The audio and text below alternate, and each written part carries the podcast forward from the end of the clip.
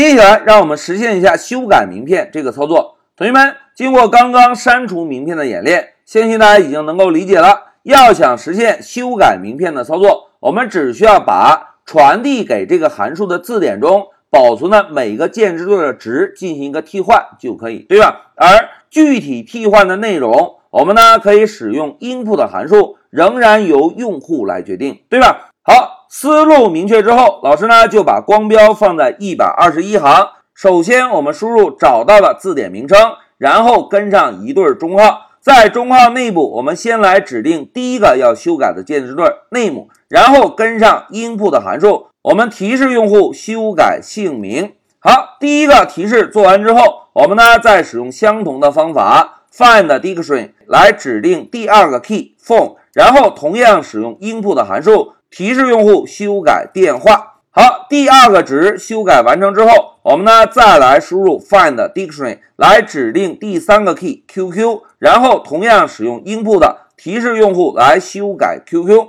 好，第三个修改完成，我们呢再来修改最后一个 key email，同样使用 input 函数提示用户修改邮箱。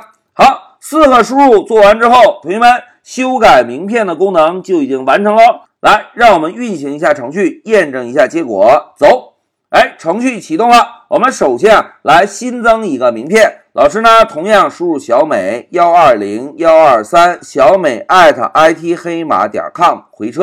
好，小美的名片添加完成之后，我们呢就使用第三项功能，先来搜索一下小美的记录。找到之后，我们选择第一项功能来修改一下小美的字典。老师输入一回车。哎，同学们看，现在提示我们输入姓名，对吧？老师呢就把小美改成小小美，然后电话呢是幺二零，QQ 呢九九九，邮箱呢小小美艾特 it 黑马点 com 回车。哎，同学们，修改完成。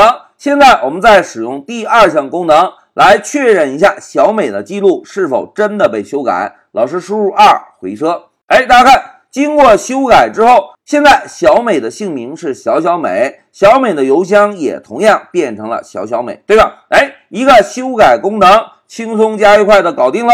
同学们回顾一下我们这一小节编写的代码，要想实现修改名片的功能，我们是不是只需要把传递给这个函数的字典中每个键值对依次使用 input 的函数做一个替换就可以？